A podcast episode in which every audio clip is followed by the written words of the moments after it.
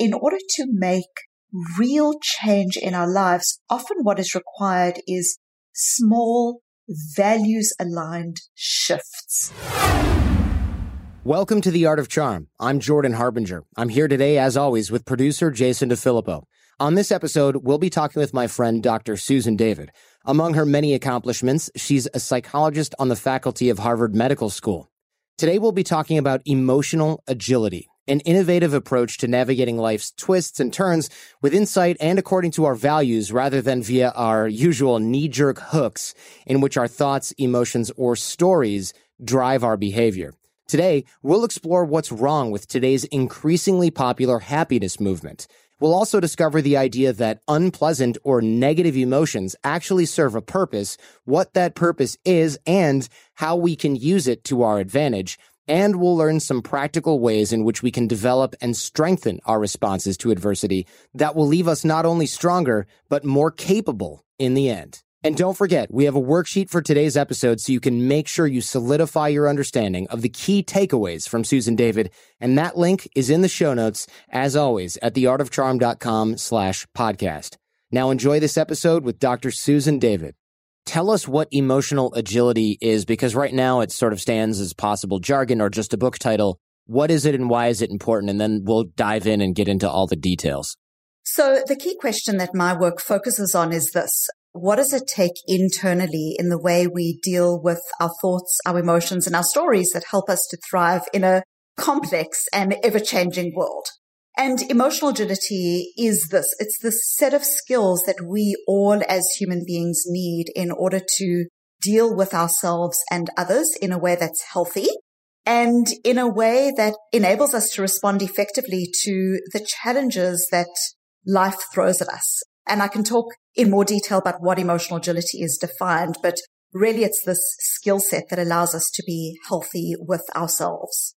I like that the idea here with the book in part is to deal with life's twists and turns, deal with the difficulties that face us according to our values or even finding our values in the first place, rather than falling into what you call knee jerk hooks in which our thoughts, emotions, or stories in that sort of meta sense drive our behavior. And This is probably a great place to begin because I think a lot of us fall into these traps and fall into these hooks. So why don't we actually start with the four hooks that you mentioned at first in the book? Yeah, so we all fall into what I call in the book hooks. And what I mean by hooks is that we all have thousands, literally thousands of thoughts, emotions, and stories that we tell ourselves and that we experience every single day.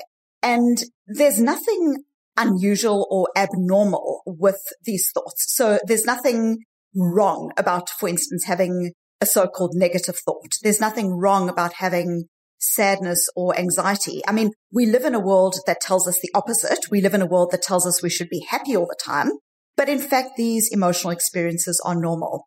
However, what sometimes and for many people, what often happens is we get hooked by our thoughts, our emotions, our stories. And what I mean by a hook is where our thought, for instance, I'm not good enough or I'm just not cut out to do X. An emotion, things like sadness or disappointment, what's the point, pessimism, or even a story, a story that might have been written on our mental chalkboards in grade three about who we are and what we deserve in life sometimes what happens is we get tied to those so strongly that they start to dominate our actions. So we won't put our hand up for a project. We won't explore intimacy in a relationship. And this is where our thoughts, our emotions and our stories hook us. They drive our actions in a way that takes us away from our values. And in the book, I explore different types of hooks. So I explore, for instance, getting stuck in frequently this idea of monkey mind where we're so busy telling ourselves what's wrong in the workplace, for instance, that we stop thinking about, am I being effective? That's one example of a hook. Another example of a hook is where we have a story. We have a story that we, in order to survive in the world, have to keep people at an arm's length. That might be a story that at one time in our lives might have been functional. It might have been helpful in our childhoods, for instance, to have that story because that story kept us safe. But what we find out later on in our lives is that that story actually stops us from exploring and experiencing the beauty potentially of relationships. And so I describe different ways in the book that we get hooked into our thoughts, our emotions and our stories in ways that critically stop us from living the life that we want. So there's a lot of hooks that really hit home for me. One of which was thought blaming. You discuss thought blaming. And I think a lot of, obviously a lot of people do this or it wouldn't have been the first one you mentioned in the book. Let's break down thought blaming, monkey mindedness, and these old outgrown ideas, these old patterns and new situations. I think these are some of the common culprits that you probably see as well. So thought blaming is a very, very common way we get hooked. And this is when we essentially treat our thoughts as fact and we blame our thoughts then for our actions. So we might say something like, I had the thought that I wasn't going to get the job, so I didn't apply for it. So what you're seeing here is a person believing the thought and acting in a way as if that thought is true. Or I had an argument with someone who's really close to me and I thought that that person should make the first move in patching things up. And so I just left it and I now haven't spoken to them for a few years. And so what you start seeing is this idea that we have a thought, we treat that thought as fact, and we then act in a way that is discordant with our values. And this is very common because we have thousands of thoughts every day. And some of those thoughts about who we are, what we deserve, but also about what we expect from people around us. And when we treat these as fact, often what we do is we stop acting in a way that actually serves us. Right. So essentially, we start to think that our thoughts are causing behavior instead of taking control of this and realizing that we can change the way that we react to events and even to thoughts in the first place. Absolutely. A key idea behind emotional agility is that emotional agility is the ability to be with ourselves, to be with our thoughts in ways that are compassionate and curious about them, but still take action in ways that are concordant with our values. When we are hooked, when we blame our thoughts, for instance, when we treat our thoughts as fact, what we're doing is we are essentially giving power to the thought as opposed to power to ourselves. So, you know, who's in charge, the thinker or the thought? And so often what we do in our everyday lives is we get so stuck in the thought that we have. A very common one, for instance, is I am right and the person is wrong. So I'm right. My colleague is an idiot. Maybe your colleague is an idiot, but you still get a choice as to how you want to be in that situation. You still get the choice as to whether your actions are serving your career or not. But what starts to happen is when we start treating our thoughts as fact, we say, my colleague is an idiot. That's the thought that I've had. I'm right about this. And we stop actually inserting this idea of who do I want to be in the situation? I might be right, but am I being helpful? Am I acting in a way that is consistent with who I want to be in the world? One thing that I've found myself guilty of in the past, especially, and to a certain extent, depending on how stressed out I am, even today, is what you call monkey mindedness, which is planning out entire interactions and responses that have not even happened yet, exhausting ourselves in the process which of course takes us out of the moment, but also I end up getting, this is so embarrassing to admit, but I'll end up getting mad at someone who has done absolutely nothing based on something that they might say, based on this discussion flowchart that I've created in my head while walking outside. And then I find myself annoyed with that person who I haven't talked to in six months because I think they're going to say this and I'm going to be so angry when they say that. It's ridiculous. So yeah, monkey mindedness is and that what you describe is exactly it. Uh, monkey mindedness is a typical way that we get hooked, where again, we give power to our thoughts in a very particular way. And that stops us from being able to be present in the world. It stops us from being able to walk out the house and see our children and be connected with them. It stops us from going into that conversation with that individual with an open heart and with curiosity and with a stance that enables us to bring about a good outcome with them. So monkey mindedness is where we basically get so broody within our mind about what it is that the person's feeling or saying or what we're thinking or what we're going to say to the person that we are not actually present with and connected with our own thoughts and emotions and with the situation in a way that's helpful. The last trap that I really identified with here was the old outgrown ideas. In other words, using old patterns in new situations. So the example I think that comes from the book is, and is not me personally, just for the record, people who don't show emotion or vulnerability because maybe when they were a kid, they were abused or they had some sort of abusive relationship. So now they don't show emotion and they don't show vulnerability because that worked for them as a kid. And now they can't have close relationships because their default is, I don't want to get close to somebody because when I get close to someone, they hurt me. And that story persists through their life. Absolutely. This is so important.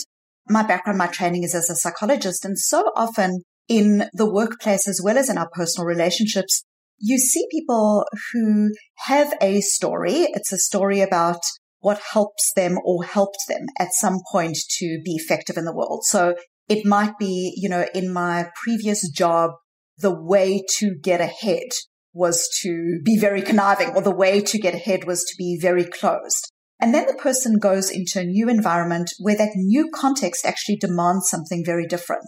And yet the story that they have about how to get ahead and how to survive persists.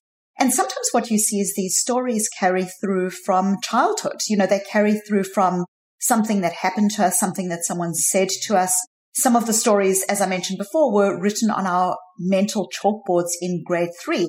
Now, what's really important about these stories is there's nothing wrong with having a story. We all have stories. And in fact, our stories help us to make sense of the world. We all need coherent narratives to help us move through life. So there's nothing inherently wrong with having a story and having stories is actually necessary to human beings. But what starts to happen is there's stories that we might have had at a particular point in our lives that was actually functional. It was a helpful story. It helped us to survive. It helped us to get through. But over time, that story becomes outgrown. It no longer serves the new job. It no longer serves the person we are. It no longer serves what we're trying to get in our lives. And it's at that point that we need to recognize that the story now has started to own us rather than we owning the story. So that dictates our behavior moving forward because, like you said, the story then owns us. And we might not even see it after a while. We might just think, well, isn't everyone like this because we grew up like that? Or we might have an inkling that, yeah, we don't show emotion or vulnerability, but that program is running almost at the survival level. It's not something that we can just get into and change that easily. It's not a bad habit like, oh, you know, I started drinking coffee. I got to cut down on coffee. It's more like, no, I've been doing this since I was six. And also, you know, we have a culture that tells us particular rules about emotions. Uh, these are called display rules. So boys don't cry is a display rule. Boys don't experience emotions is a display rule women should smile all the time is a display rule. You know, people with cancer should be positive. These are display rules that we have in our society. Now, we often grow up in our backgrounds and our culture with display rules. What happens is if you then move into a relationship where your being closed is actually ruining the relationship, where there's a lack of a sense of intimacy or disclosure around emotions. And it's actually ruining a relationship that is hugely valuable. At that point, this is where you've moved from having a story that you just have with you into something that is not serving your values, is actually stopping you from having a fruitful interaction with something or some situation that you really care about. I noticed in the book you're somewhat critical of this sort of pop psychology happiness movement that's so popular these days. And I too, I think there's an overemphasis on positive thinking and that this sort of let's feel good all the time. And if you don't, then there's something wrong with you. This type of mentality is unhealthy. What is wrong, in your opinion, with today's increasingly popular happiness movement? What's fascinating is a number of things. Firstly, people who become overly focused on becoming happy. What we know from the research is that they become paradoxically more unhappy over time. There's almost this idea that they set expectations about what their lives should be about. And yet the reality is that life's beauty is inseparable from its fragility. We are baked into a contract with life that has difficulty, that has bad experiences. And so when we become overly focused on happiness, we don't allow for the reality of life as it is. And so we find that people who are overly focused on happiness actually become more unhappy over time as their expectations are disappointed time and time again by the reality of life. So that's one of the issues. A second really key issue around this focus on happiness is it leads us into unhealthy relationships with ourselves. Imagine you are experiencing disaffection or disengagement in the workplace. Okay. So this is something that you are experiencing. And if you are someone who then says, Oh, I've just got to be positive. I've just got to grit through it. I've just got to keep on with it. What you are doing is you are shutting down a key resource in your life. And that resource is that our emotions, all of our emotions, our sadness, our dissatisfaction, our disaffection, our anxiety, all of our emotions are part and parcel of the way that we as human beings have of communicating with ourselves. So if you say to yourself, I'm unhappy, but at least I've got a job and I'm just going to keep a smile on my face, what you find is that in five years time, that person is still unhappy, still in the same job and hasn't been able to use a key resource to actually help themselves to shape and change. So what becomes critical with emotional agility is that all emotions, even if they feel uncomfortable, all emotions are critical to us as human beings. And what is really beautiful is that our emotions are actually flashing lights to things that we value, to things that we care about. When you are experiencing that disaffection in the workplace, that disaffection might be a signpost to you that growth is really important. Or if you're angry with someone, that anger might be a signpost that fairness is really important. Or if you feel rage when you see the news, that rage might be a signpost to your values. So our difficult emotions, rather than being these things that we should push aside, are things that we should actually really see as being valuable because they provide a signpost to things that we care about. And when we connect with that value, it is that that allows us then to shape, make changes, take action, put our hands up and move towards what is of import in our worlds.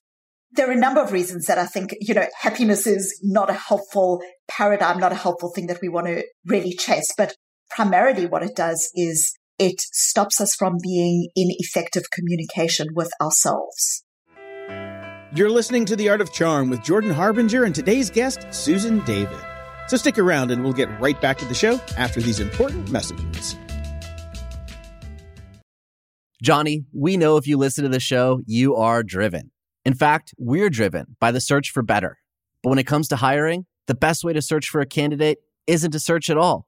Don't search, match with Indeed. If you need to hire, you need Indeed. Indeed is your matching and hiring platform with over 350 million global monthly visitors, according to Indeed data, and a matching engine that helps you find quality candidates fast. Ditch the busy work. Use Indeed for scheduling, screening, and messaging so you can connect with candidates faster. And Indeed doesn't just help you hire faster. 93% of employers agree Indeed delivers the highest quality matches compared to other job sites, according to recent Indeed survey. We have hired a lot of team members over the last 17 years. Going through endless resumes, well, that's a time sink. But you know what else is a time sink? Interviewing endless people because they're all going to give you the best face forward. That's why we love Indeed, leveraging over 140 million qualifications and preferences every single day. Indeed's matching engine is constantly learning from your preferences. So the more you use Indeed, the better it gets. Join more than 3.5 million businesses worldwide that use Indeed to hire great talent fast. And listeners of this show get a $75 sponsored job credit to get your jobs more visibility at indeed.com slash charm. Just go to indeed.com slash charm right now and support our show by saying you heard about Indeed on this podcast. Indeed.com slash charm. Terms and conditions apply. Need to hire? You need Indeed. Over the last 17 years, we have launched our fair share of online courses, coaching programs, and finding the right platform has always been a challenge. They say if you do what you love, you never work a day in your life. But if you're an entrepreneur, you know the hard work that comes with it. That's why you need Kajabi. Kajabi makes it easy to run your entire online business from one platform so you can focus on what you love, creating. Kajabi is the ultimate all in one platform that helps creators and entrepreneurs build successful online businesses by unlocking predictable recurring revenue. No matter your niche, Kajabi makes it easy to turn your skills, passions, and experiences into enriching online courses, exclusive membership sites, subscription podcasts, thriving communities, personalized coaching, and more. The best part Kajabi doesn't cut into your revenue because everything is owned and controlled by you. So keep 100% of what you earn. And with Kajabi, you also get robust analytics, easy payment options, email marketing tools, and customizable website templates, all built in.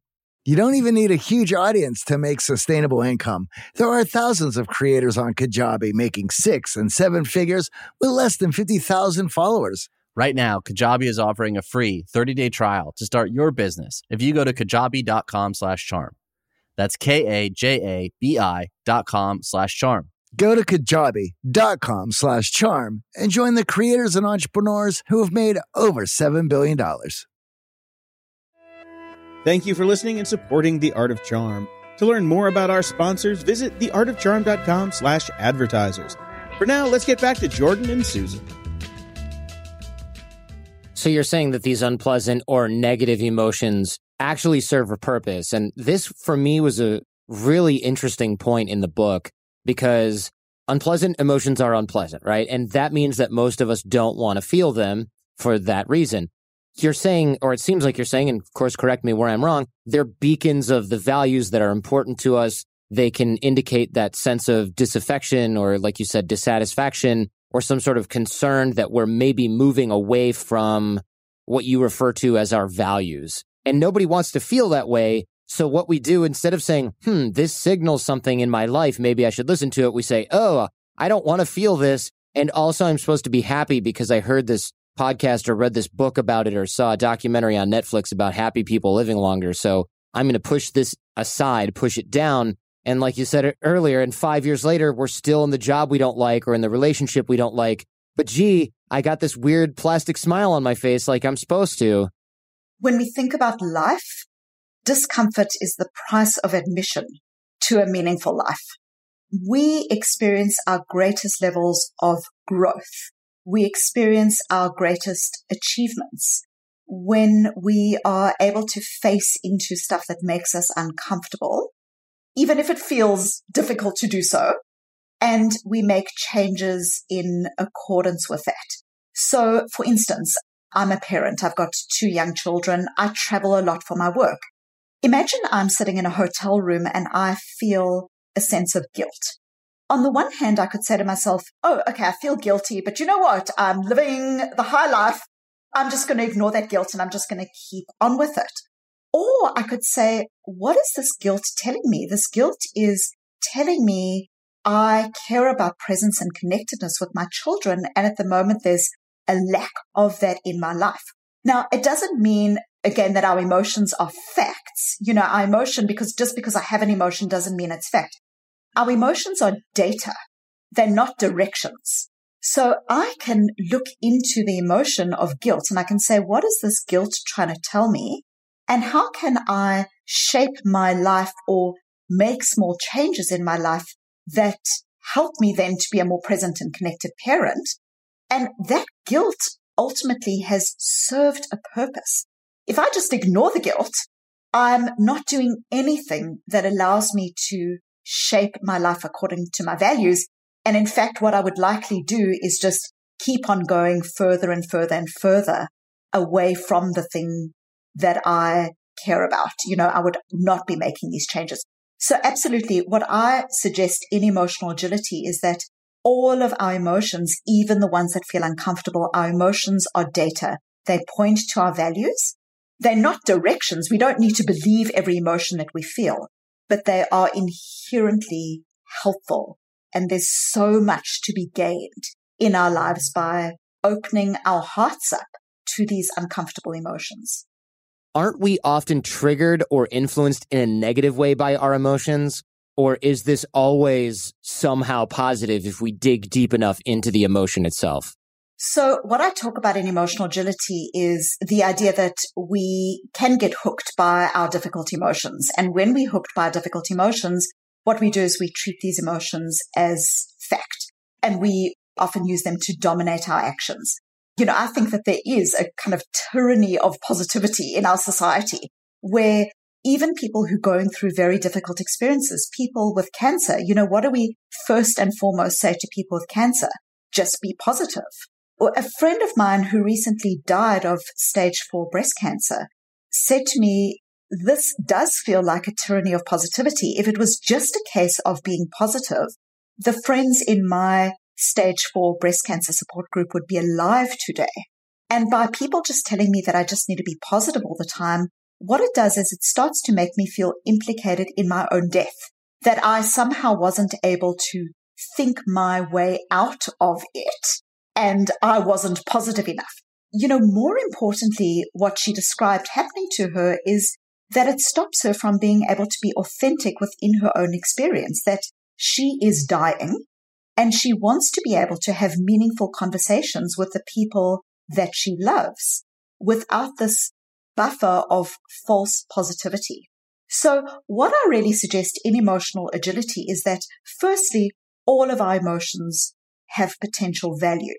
But what we need to learn is we need to learn the skills that enable us to mine our emotions for their value and to be able to use those emotions effectively as opposed to have these knee jerk hooks we often get hooked by emotions in ways that don't serve us. You know, if we look at rates of depression and anxiety and suicide, they are horrific. The World Health Organization shows, for instance, that this year, depression is the single leading cause of disability globally, outstripping heart disease, outstripping cancer. So what we have is we have a situation where we all have discomfort in our lives. We all have difficult emotions and yet we don't actually from a very young age often develop a skill set to help us to deal with these emotions in ways that are effective, in ways that are healthy. And what does health look like when it comes to emotions? It's not about trying to push emotions aside for false positivity.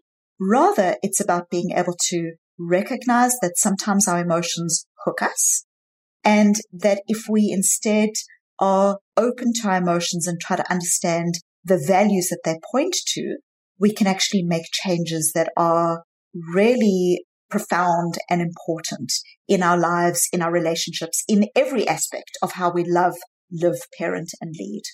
So it sounds like you're saying in some way that it's somehow productive to engage in negative emotions, negative thoughts, but there's got to be a right way to do this because we can either dwell on these or we can push them aside those are probably both bad options, right? That doesn't sound very emotionally agile to both live in one miserable state or to ignore it entirely. So, and you've mentioned that emotions help us communicate with other people. They help us communicate with ourselves. They're the critical messengers. So when we shut down or we ignore those emotions, we end up with depression and anxiety. But the opposite seems like it would be true as well. To just sit there and live in it would be bad in itself. So how do we develop the agility? Because it seems like the first step of agility is stepping between those two options in a way that is healthy. Absolutely. So one of the things that I explore in the book is often when people have difficult emotions, what they do is they either bottle those emotions and bottling emotions is where you push emotions aside. So you say something like the example I gave earlier, I'm unhappy at my job, but at least I've got a job. So I'm just going to get on with it. Even with very good intentions, you might say, well, you know, I've got this project to do or I just can't go there. There's nothing wrong with doing bottling on occasion. But when you look at people who consistently push difficult emotions aside, what you find is that those individuals have higher levels of anxiety, depression, lower levels of well-being and lower levels of general life effectiveness. They're less able to achieve their goals. They're less successful in their day-to-day lives. So does that mean you now need to dwell on emotions, to brood on emotions? Absolutely not. Brooding is the opposite. Brooding is where instead of pushing emotions aside, instead we obsess about our emotions. What am I feeling? Why am I feeling this? This is terrible. This is awful. When we do this, interestingly, even though it looks exactly the opposite of bottling, you find the same impact. Lower levels of well-being, higher levels of anxiety, lower levels of problem solving. So you start saying then, what does effectiveness around our inner world look like?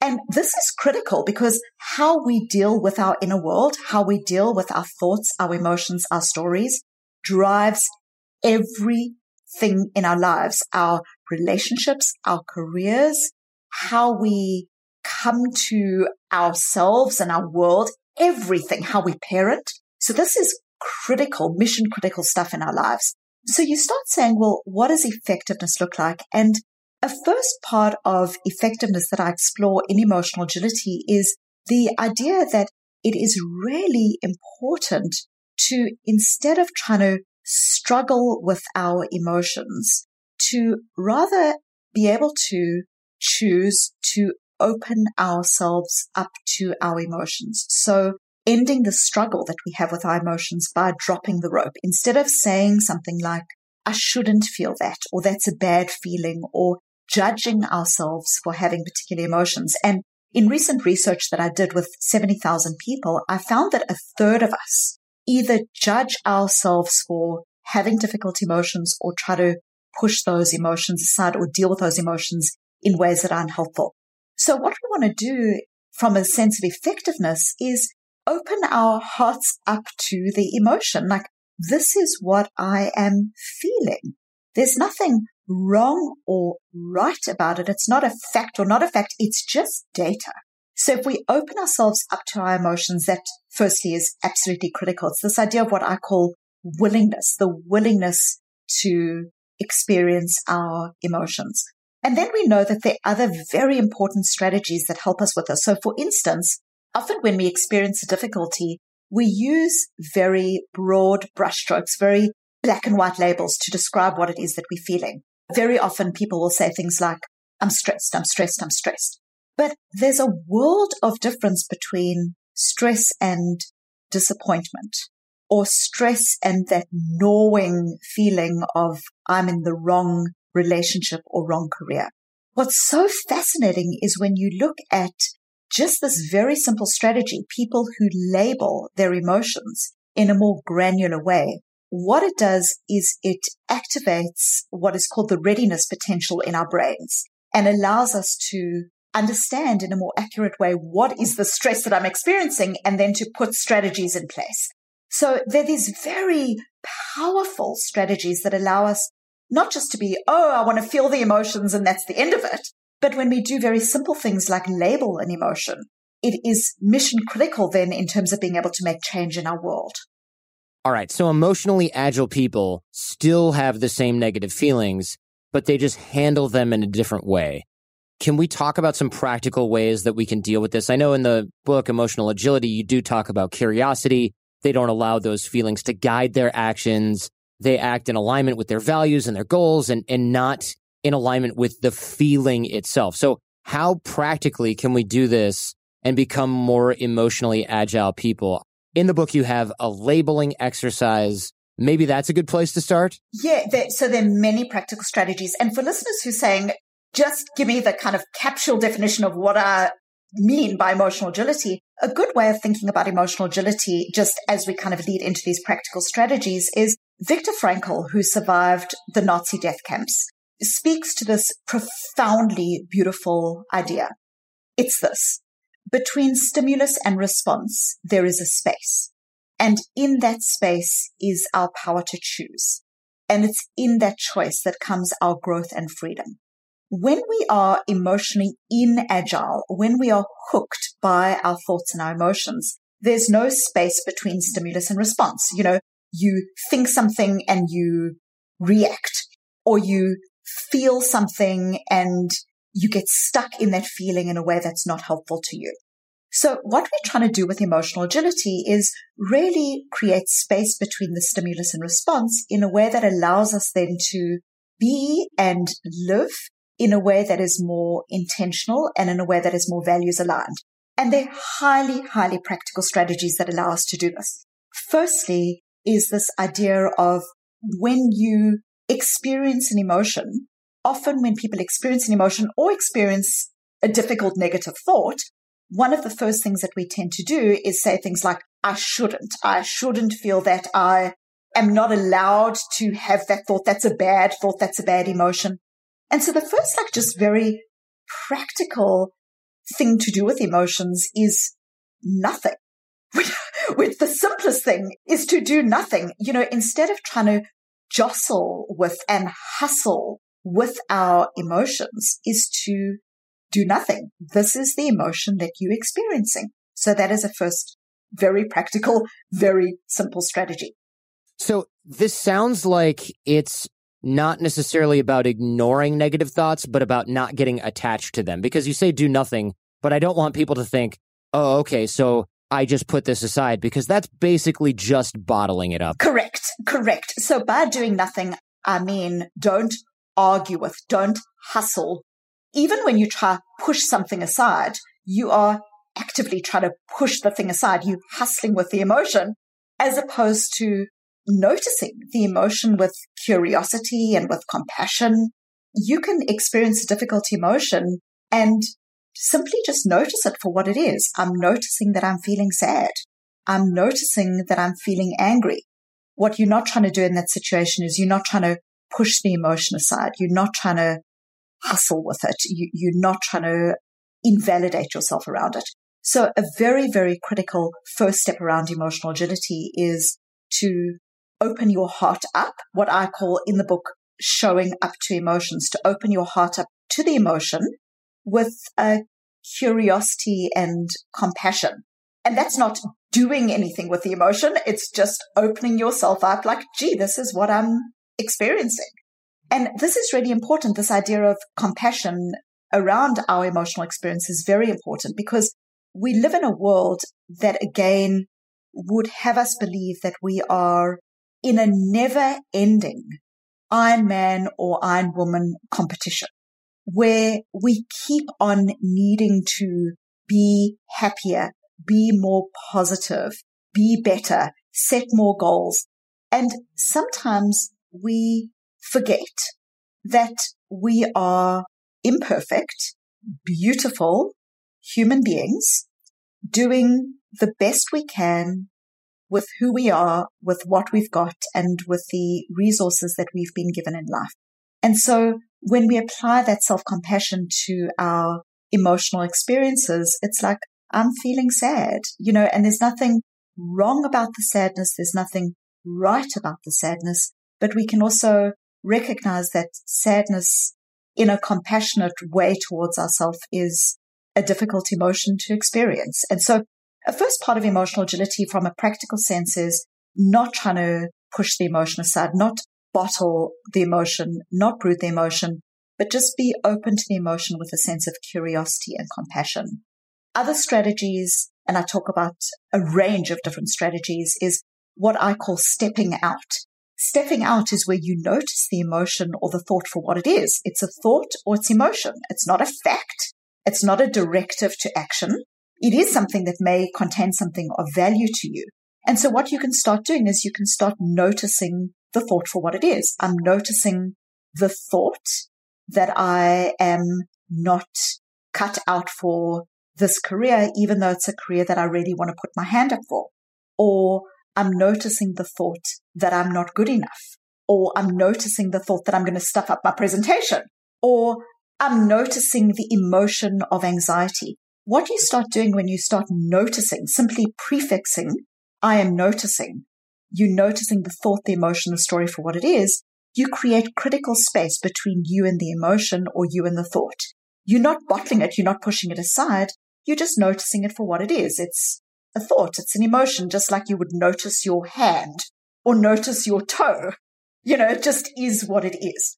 We can also start labeling our emotions, like we mentioned earlier, where instead of using just these broad brushstrokes around our experience, we can start saying, this thing that I'm calling stress is actually something else.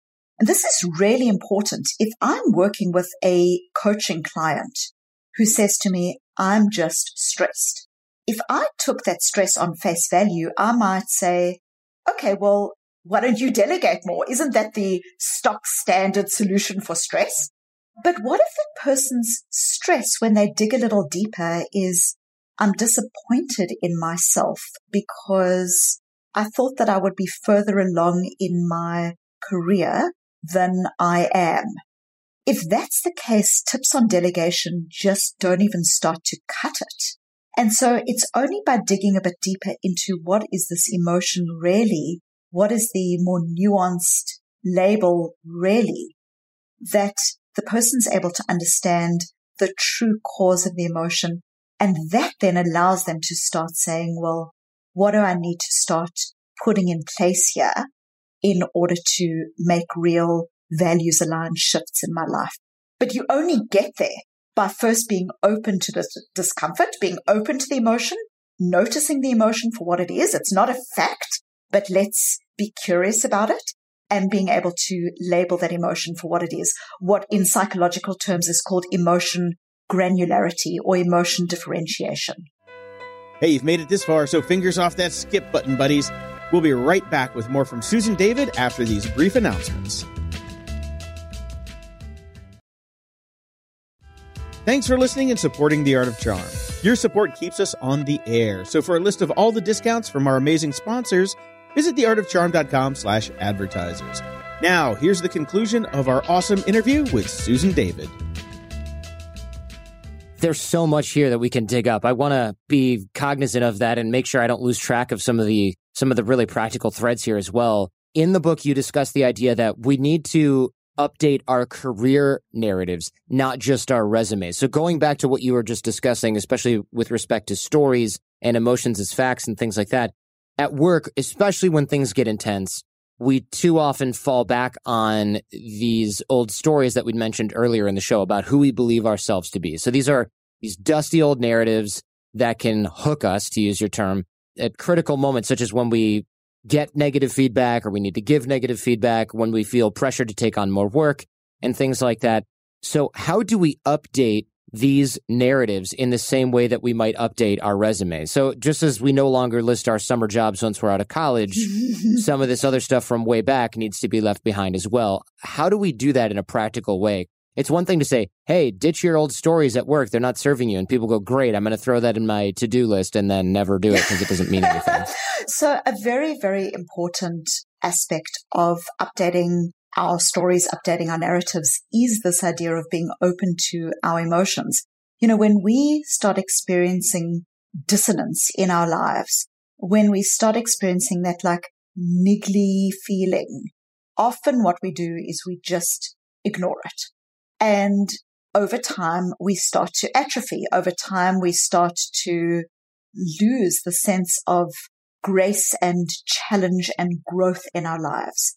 And so a very important part of becoming more emotionally agile in the way that, you know, with the example that you just described is firstly, when we experience these senses, these experiences of dissonance, this like little light that's shining in us that says, oh, maybe you could do such and such, or maybe you could make a real go of this interest that you have instead of snuffing it out, is starting to explore it, starting to explore that this can feel uncomfortable because sometimes it starts to challenge a comfortable way that we are, even if that way doesn't serve us.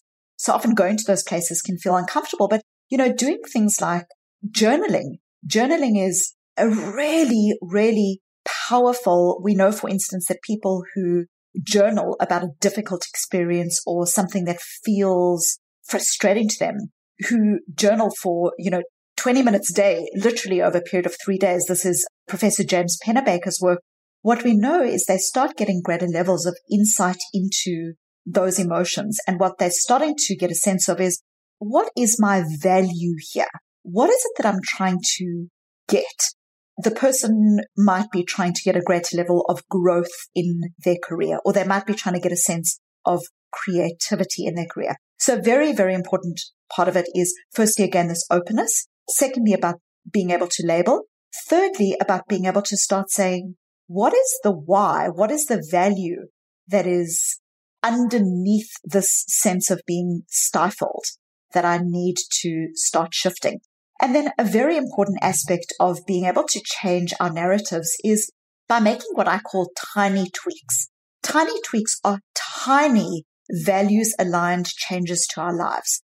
Often people think that in order to make a change, they've got to sell up and go live on a wine farm in France, you know, or they've, they've got to give up their job and they've got to make these dramatic changes, throw in the towel. And what's really fascinating is that we know that this is not the case. We know that in order to make real change in our lives, often what is required is small values aligned shifts. So this is the person who for the past five years has been saying, I don't do X. I don't dance at parties or I'm not a math person. So even though I'd love to go into that career, I'm just not going to do it because it involves some aspect of math or whatever, whatever it is. That what you can start doing is we can start experimenting and making small values aligned tweaks by extending ourselves with who we're interacting with, by what we're doing, expanding the breadth and depth of our experience. Breadth being that you're doing more of what is values connected. So you going into different contexts, going into different environments, trying to connect with other people who you might not have connected with before, you know, what might be your tribe. And what we're doing is we're starting to expand our narrative in that way. Another thing that we can start doing is we can explore in depth. We can start having different, newer, deeper conversations with our loved ones, with our colleagues, with our staff members. And what we're starting to do is we're starting to then expand our muscle, if you like, about our ability to, to move forward in our lives. A very important way that we start challenging our narratives is by making very small values aligned tweaks that bring us closer to ultimately being the person, the leader, the parent, the career individual that we want to be. Of course. And these changes, this getting out of your comfort zone, kind of a trope that we parade quite a bit on the show. One thing that you mentioned early on in the book that immediately hooked me was what you call the curse of comfort. And I would love to wrap with this because it does sort of branch off into everything that we've just been talking about here, which is that if we get comfortable with our negative emotions or, or with our positive emotions, we sort of lock ourselves into a pattern where it's tough for us to grow because those emotional reactions are ingrained, but also how we react to our emotions is also ingrained. And all of that combines to be comfortable and can keep us where we are. So it's not just a matter of get out of your comfort zone. That's where change happens. There has to be more to this. And I would love to hear about why you refer to this as the curse of comfort. So the curse of comfort, it's fascinating. You know, I'll just cite a very quick piece of research, which is this absolutely fascinating research that shows, for instance, that imagine you are going to a job interview and you have to be at that job interview on time. Now, you know that your usual route that you would go to this particular location is snarled up because their roadworks. Now, you would say, well, most people, if they know that their usual route is snarled up, they're going to take back roads to make sure that they get to the job interview on time. When you assess this in research, what you find is amazingly that people will take their usual route, even though they know the traffic is snarled up, and then get to the job interview late. We are so bound by comfort that we will often engage in comfort even as we know, even when we know it is not serving us.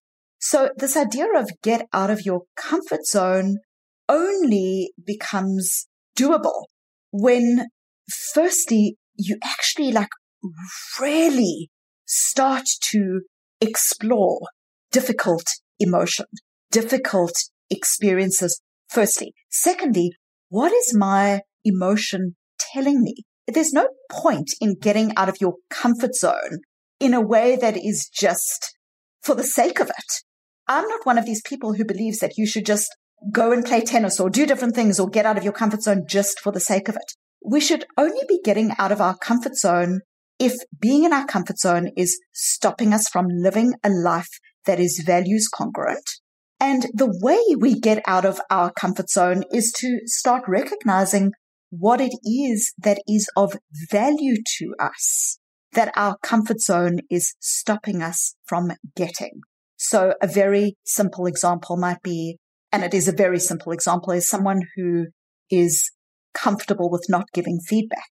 It feels very comfortable. They might be not giving feedback for years and years and years. But when they recognize or when someone says to them, get out of your comfort zone, you've got to give your staff members feedback, that lands up being what, what I call in the book a have to goal. You know, the person's like, I have to now give people feedback. It's not helpful. It doesn't work. That kind of behavior is not sustainable. For that individual, when that individual instead says, what is it that I value about my life and my work? What is it that is important to me? Oh, fairness is important to me. Fairness is critical to me. Now, how fair is it to my team if I don't give this person feedback? How fair is it to myself? How fair is it to the individual?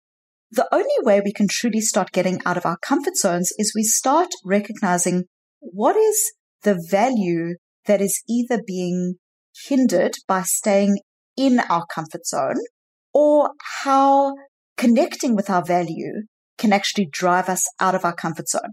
The way we create sustainable behavior in our lives is by moving from goals that are have to goals. I've got to get out of my comfort zone for the sake of it into goals that are intrinsically values aligned and you can sustain discomfort when you know that this discomfort is in the service of true growth, true collaboration, this makes sense to me as well. It seems like this comfort concept, this curse of comfort, is why some people, for example, keep doing bad habits, keep exercising bad habits like making fun of people, even though they know it hurts them long term, but it's an old pattern based on old behavior, but it might take longer to break out of it.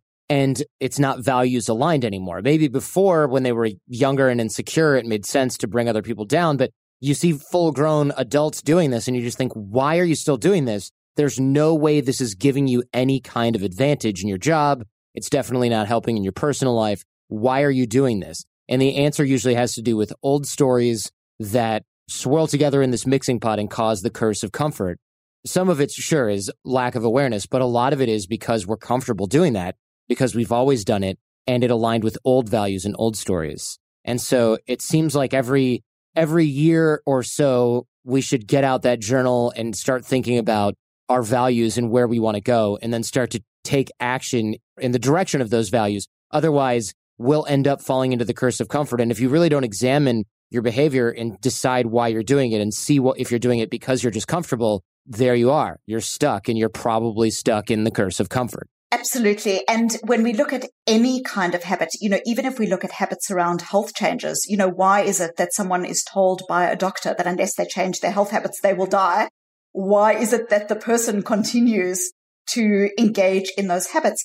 There's nothing inherently wrong in habits. Habits are helpful unless they don't serve our values.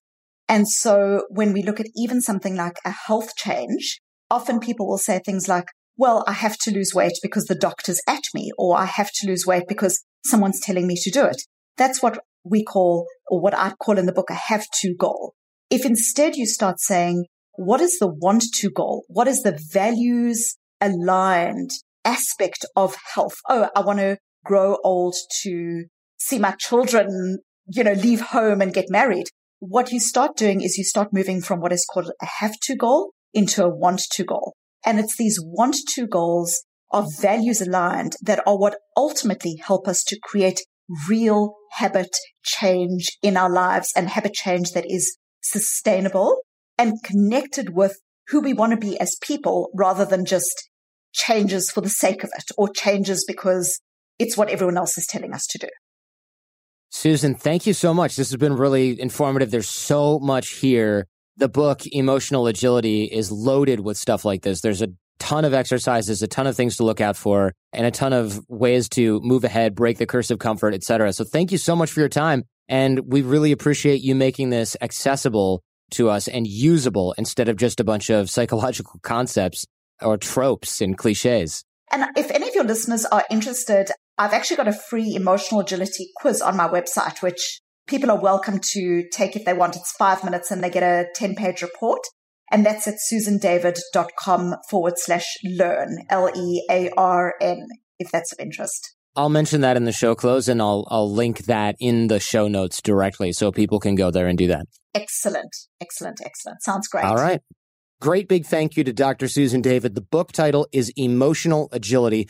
Of course, that'll be linked up in the show notes for this episode, as always. And if you enjoyed this, don't forget to thank Susan on Twitter. We'll have that linked in the show notes as well. Tweet at me your number one takeaway from Dr. Susan David. When you get a chance, of course, at your earliest convenience, I'm at The Art of Charm on Twitter, and I'm also on Instagram. I'm at Jordan Harbinger on Instagram. Don't forget, of course, we have that worksheet for today's episode, so you can make sure you solidify the takeaways from Susan David. That link will be in the show notes at theartofcharm.com slash podcast. And you should join us in the AOC challenge. I'm telling you, if you're not doing this, you're missing out. The challenge is about improving your networking skills and your connection skills and inspiring those around you to develop a personal and professional relationship with you. It's free. It's unisex. This is something to start the ball rolling and get some forward momentum and apply the things you're learning on the show here to your life every single day. And we'll send you our fundamentals toolbox that I mentioned earlier on the show. That includes some great practical stuff ready to apply right out of the box on reading body language, charismatic nonverbal communication, the science of attraction, negotiation techniques, networking, influence strategies, persuasion tactics, emotional agility, of course, and everything else that we teach here on the show and at our live programs here at the Art of Charm. This will make you a better networker. It'll make you a better connector and it'll sure as hell make you a better thinker. That's all at theartofcharm.com slash challenge. This episode of AOC was produced by Jason DeFilippo. Jason Sanderson is our audio engineer and editor. Show notes on the website are by Robert Fogarty. Transcriptions by transcriptionoutsourcing.net. And I'm your host, Jordan Harbinger. If you can think of anyone who might benefit from the episode you've just heard, please pay us the highest compliment and pay it forward by sharing this episode with that person. It only takes a moment, and great ideas are meant to be shared. So share the show with friends and enemies. Stay charming and leave everything and everyone better than you found them.